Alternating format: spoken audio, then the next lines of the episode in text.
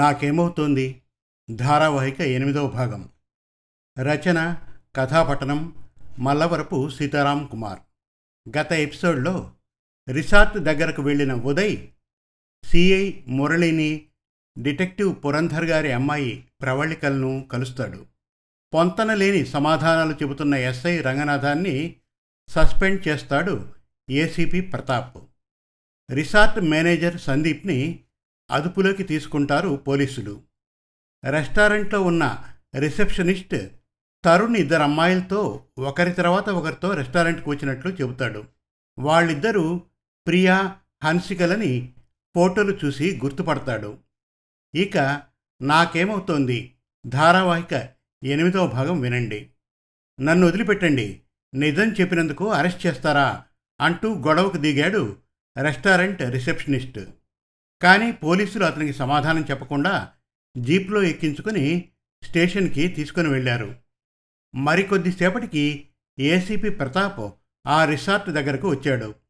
రిసార్ట్లో ఉన్న వాళ్ళందరినీ ఒకచోట సమావేశపరిచాడు.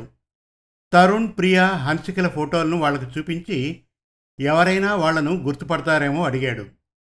తరుణ్ ప్రియాలను ఒక కాటేజీలోకి వెళ్తూ ఉండగా చూసినట్లు కొందరు చెప్పారు. అలాగే వాళ్ళిద్దరూ రెస్టారెంట్కు వచ్చినట్లు కూడా ఒకరిద్దరూ చెప్పారు. తరుణ్, ప్రియాలు ఉన్నారని చెబుతున్న కాటేజీలోకి ప్రతాప్తో పాటు వెళ్లారు ఉదయ్, ప్రవళిక. ఆ గదిలో ఏ విధమైన వస్తువులు లేవు. ఆ చుట్టుపక్కల ఉన్న కాటేజీలు తనిఖీ చేశారు. ఖాళీగా ఉన్న ఒక కాటేజీలో నేల మీద ఏవో రక్తపు మరకలు, చెరిపివేసిన ఆనవాళ్లు కనిపించాయి.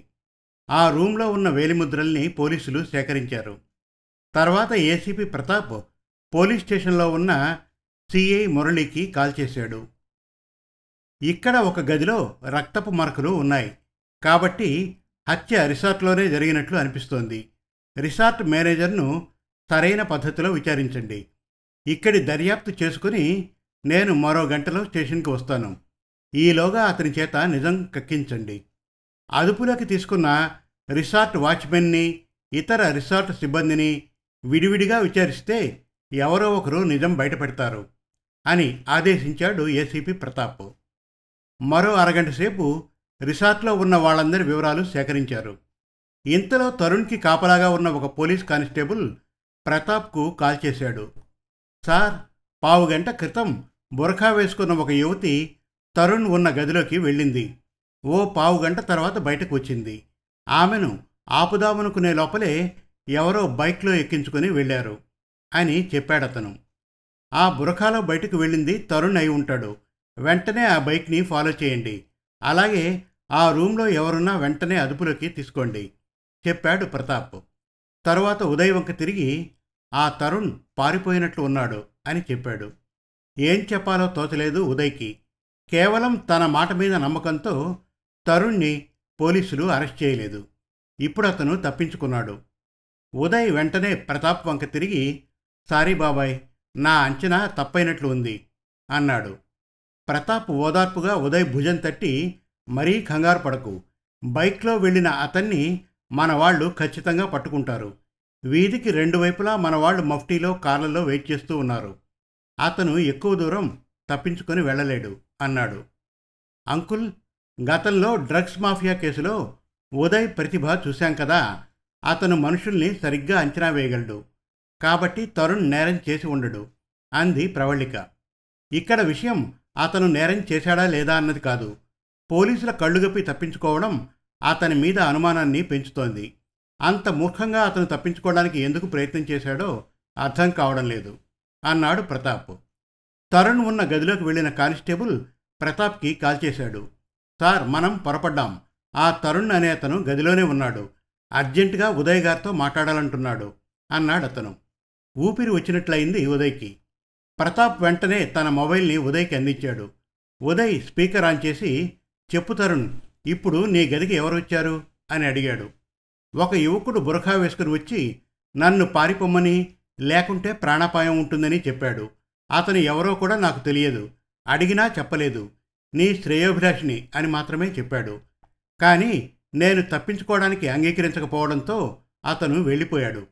నేను నిన్ను వెంటనే కలవాలి, నీకు చెప్పాల్సిన విషయాలు ఇంకా ఉన్నాయి అన్నాడు తరుణ్. ఒక్క నిమిషం ఆగు తరుణ్ అని ఏం చేద్దాం అన్నట్లు ప్రతాప్ వంక చూశాడు ఉదయ్. ప్రతాప్ ఫోన్ అందుకొని, చూడండి మిస్టర్ తరుణ్, మీరు అలా ఒంటరిగా ఉండడం కంటే మాతో ఉండడం ఎంతో మంచిది. మీరు తప్పు చేయకపోతే పోలీసులకు ఎంతమాత్రం భయపడాల్సిన అవసరం లేదు. మా వాళ్లకు కాల్ చేసి చెబుతాను, మీరు వాళ్లతో ఇక్కడికి వచ్చేయండి. మీ మిత్రుడు ఉదయ్ ఐపీఎస్కి సెలెక్ట్ అయ్యి డ్యూటీలో జాయిన్ కాబోతున్నాడు. మీ విషయంలో అతనికి ఏ విధమైన రిస్క్ ఉండకుండా చూడవలసిన బాధ్యత మీదే అని చెప్పాడు. అలాగే సార్, నేను మీ వాళ్లతో అక్కడికి వస్తాను. నా రిక్వెస్ట్ ఒక్కటే, మీకు దొరికిన మృతదేహం ప్రియాది అని, నేను హంతకుణ్ణని మీ పోలీసులు ముందుగానే ఒక నిర్ణయానికి వస్తే ఈ కేసు ముందుకు సాగదు. అందుకే నేను పోలీసులకు లొంగిపోలేదు. కానీ నా మిత్రుడు ఉదయ్ని రిస్క్లో పెట్టడం ఇష్టం లేదు. అందుకే నేను మీ దగ్గరికి వస్తున్నాను. నాకు తెలిసిన విషయాలన్నీ మీకు పూర్తిగా చెబుతాను అన్నాడు తరుణ్. ఏసీపీ ప్రతాప్ తరుణ్ ఉంటున్న వీధి చివర ఉన్న పోలీసు వాహనంలో ఉండేవారికి కాల్ చేశాడు. తరుణ్ని తీసుకుని రిసార్ట్ దగ్గరకు వెంటనే రమ్మని వాళ్ళకి చెప్పాడు. మరో అరగంటకు వాళ్ళు తరుణ్ని తీసుకొని వచ్చారు. రిసార్ట్ ఆఫీస్ రూమ్లో ఉన్న ఏసీపీ ప్రతాప్ తరుణ్ని తన ఎదురుగా కూర్చోమన్నాడు. ఉదయ్ ప్రవళికలను మాత్రం ఉండమని మిగతా వారందరినీ బయటకు పంపివేశాడు. తరువాత తరుణ్తో మాట్లాడమన్నట్లుగా ఉదయ్కి సైగ చేశాడు. ప్రవళిక తన మొబైల్లోని వాయిస్ రికార్డర్ని ఆన్ చేయడం గమనించాడు ఉదయ్. అతను తన సీట్లో నుంచి లేచి తరుణ్ పక్కన కూర్చుని అతని భుజం మీద చేయి వేశాడు. తరుణ్ ఉద్వేగం ఆపుకోలేక ఉదయ్ని గట్టిగా కౌగిలించుకుని బిగ్గరగా ఏడ్చేశాడు. ఉదయ్ అతని వీపు నిమురుతూ కాసేపు ఓదార్చాడు. ఓ ఐదు నిమిషాలకు తరుణ్ తేరుకొని జరిగిన సంఘటనలు చెప్పడం ప్రారంభించాడు. ఉదయ్, నీకు ఇదివరకే కొన్ని విషయాలు చెప్పాను. ప్రియా మానసిక స్థితి సరిగ్గా లేకపోవడంతో ఆమెను రిసార్ట్కి తీసుకుని వెళ్ళాను. ఆ రిసార్ట్కి నేను అంతకుముందే హంసికను తీసుకుని వచ్చినట్లు, మేమిద్దరం కలిసి తనకేదో హాని చేయబోతున్నట్లు ప్రియా ఊహించుకుంది. నాతో గొడవ పడింది. రిసార్ట్లో తనకు హంసిక కనిపించినట్లు చెప్పింది. సరిగ్గా అర్ధరాత్రి సమయంలో నాకు మెలకువ వచ్చి చూస్తే ప్రియా గదిలో లేదు. తన కోసం చుట్టుపక్కల వెతికి వచ్చేసరికి గదిలో కూర్చుని ఉంది. ఆమె ముఖంలో ఆందోళన కనిపిస్తోంది. తన చేతికి రక్తపు మరకలు అంటి ఉండడం గమనించాను. ఏమైందని అడిగితే హంసిక తనను కాపాడమని పిలిచిందని చెప్పింది. తను హంసిక కోసం వెళ్ళానని, ఆమె పక్క కాటేజీలోకి వెళ్లడం చూశానని, అక్కడికి వెళ్తే ఆమె కనిపించలేదని చెప్పింది. తను చెప్పిన కాటేజీలోకి వెళ్ళి చూశాను. అక్కడ ఎవరూ లేరు. ఒక గదిలో రక్తపు మరకలు తుడిచివేసిన ఆనవాళ్లు కనపడ్డాయి. ఏం జరిగిందో నా ఊహకు కూడా ఏమాత్రం అందలేదు. కానీ నాకు తెలిసినంతవరకు ఒక మనిషిని హత్య చేసేంత క్రూరత్వం ప్రియాలో లేదు. ప్రియాను అనునయించి నెమ్మదిగా నిజం తెలుసుకోవాలి అని తిరిగి నేను ఉన్న కాటేజీలోకి వెళ్ళాను. అక్కడ ప్రియా లేదు. తనే హంసికను చంపినట్లు ఒక స్లిప్ రాసిపెట్టి వెళ్ళింది. ఆ కాటేజీలో మరెవరిదైనా శవం చూసి ప్రియా తానే ఆ హత్య చేసినట్లు ఊహించుకుని ఉంటుంది. ఆ గదిలో ప్రియా వేలిముద్రలు పడి ఉంటాయి. తను అనవసరంగా చిక్కుల్లో పడుతుంది అని ఆలోచించాను. ప్రియా ఆ గదిలోకి వెళ్ళింది కాబట్టి ఆమె అడుగుల గుర్తులు, వేలిముద్రలు అక్కడ ఉంటాయని ఊహించాను. వాటిని తుడిచివేయడానికి వాచ్మెన్ సహాయం తీసుకోవాలనుకున్నాను. వాచ్మెన్ కోసం వెతికాను. అతను ఆ చుట్టుపక్కల కనపడలేదు. ఈ రిసార్ట్ చాలా పెద్దది. కాటేజెస్కి కాస్త దూరంలో చెట్ల మధ్యలో ఎవరో చలిమంట వేసుకుని ఉన్నట్లు కనిపించింది. వాచ్మెన్ అక్కడ ఉంటాడని ఆ ప్రదేశానికి వెళ్ళాను.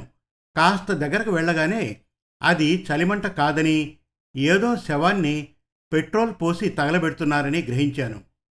అక్కడ వాచ్మెన్తో పాటు రిసార్ట్ మేనేజర్ సందీప్, మరో ఇద్దరు వ్యక్తులు ఉన్నారు. నా అలికిడిని గమనించిన వాళ్ళు నా దగ్గరకు వచ్చారు. సందీప్ నాతో మాట్లాడుతూ రిసార్ట్లో ఒక హత్య జరిగిందని, పోలీస్ కేసు అయితే తమ రిసార్ట్కి చెడ్డ పేరు వస్తుందని చెప్పాడు. శవాన్ని కాల్చి దూరంగా పడేయబోతున్నట్లు చెప్పాడు. విషయం బయటికి వస్తే ఆ నేరం నా మీద మోపుతానని కూడా హెచ్చరించాడు. ప్రియా కనపడడం లేదన్న విషయాన్ని వాళ్లకు చెప్పాను. శవాన్ని చూసిన భయంతో ఆమె పారిపోయి ఉంటుందని, కుదుట పడ్డాక ఫోన్ చేస్తుందని చెప్పారు వాళ్ళు. వాళ్ళు చెప్పిన దానికి తల ఊపి ఆ రిసార్ట్ నుంచి బయటపడి నా స్నేహితుడి గదికి వెళ్ళాను. అక్కడి నుంచి నీకు కాల్ చేశాను అని చెప్పాడు తరుణ్. ఏం మాట్లాడాలో ఎవరికీ అర్థం కాలేదు. తను హత్య చేసి ఉండకపోతే ప్రియా అక్కడి నుంచి ఎందుకు వెళ్ళిపోయింది? ఒకవేళ తనే హత్య చేశానని పోలీసులు తనను పట్టుకుంటారనే భయంతో వెళ్ళిపోయిందా? వెళ్తే ఎక్కడికి వెళ్ళి ఉంటుంది? తరుణ్, నువ్వు ఉన్న గదిలోకి వచ్చిన ముసుగు వ్యక్తి ఎవరు? హఠాత్తుగా తరుణ్ణి ప్రశ్నించాడు ఉదయ్. అతను ఎవరో నాకు కూడా తెలియదు. పోలీసులకు దొరికితే ప్రమాదమని పారిపోమ్మని నాకు సలహా ఇచ్చాడు. నేనందుకు అంగీకరించలేదు. దాంతో అతను వెళ్ళిపోయాడు అని చెప్పాడు తరుణ్. కేసు రాను రాను జటిలమవుతున్నట్లు అనిపిస్తోంది అన్నాడు ఏసీపీ ప్రతాప్. ఇంతలో స్టేషన్ నుంచి సిఐ మురళి ఏసీపీ గారికి కాల్ చేశాడు. ఇప్పుడే ప్రియా మదర్ స్టేషన్కి వచ్చారు. హంసిక పేరెంట్స్ కూడా స్టేషన్కి వచ్చారు. పిల్లల గురించి వాళ్ళు చాలా టెన్షన్ పడుతున్నారు అని చెప్పాడు. ముందు వాళ్ళ డిఎన్ఏలు సేకరించి డెడ్ బాడీ డిఎన్ఏతో పోల్చి చూడమని చెప్పు. వాళ్లను స్టేషన్లోనే కూర్చోబెట్టు. కాసేపట్లో మేము అక్కడికి వస్తాం అన్నాడు ప్రతాప్. తరువాత అతను తరుణ్ వంక తిరిగి, ప్రియా వాళ్ళ మదర్ స్టేషన్కు వచ్చి ఉన్నారట. నువ్వు మాతో పాటు వస్తే ఆమె ఆవేశంలో నిన్నేమైనా అనవచ్చు. నిన్ను వేరే స్టేషన్కి పంపమంటే పంపుతాను అన్నాడు. తరుణ్ మాట్లాడుతూ, కూతురు కనపడిన బాధలో ఆమె ఆవేశపడడంలో తప్పులేదు. నేను భరిస్తాను. నన్ను మీతోనే తీసుకుని వెళ్ళండి అన్నాడు. అందరూ స్టేషన్కి బయలుదేరారు. వాళ్ళు సగం దారిలో ఉండగానే సిఐ మురళి తిరిగి ఏసీపీ ప్రతాప్కి కాల్ చేశాడు. సార్, రిసార్ట్ మేనేజర్ సందీప్ తన నేరాన్ని ఒప్పుకున్నాడు. ప్రియాను తరుణ్ హత్య చేశాడట. ఆ శవాన్ని మాయం చేయమని తమకు డబ్బులు ఇచ్చాడట. అందుకోసం ఆ శవాన్ని కాల్చి బయట పడేసినట్లు చెప్పాడు అని చెప్పాడతను. జీప్లో ఉన్న తరుణ్కి ఆ మాటలు వినపడ్డాయి. అతనికి స్పృహ తప్పింది. ఇంకా ఉంది నాకేమవుతోంది ధారావాహిక తొమ్మిదవ భాగం త్వరలో. మరిన్ని చక్కటి తెలుగు కథల కోసం, కవితల కోసం, వెబ్ సిరీస్ కోసం మన తెలుగు కథలు డాట్ కామ్ విజిట్ చేయండి. Thank you.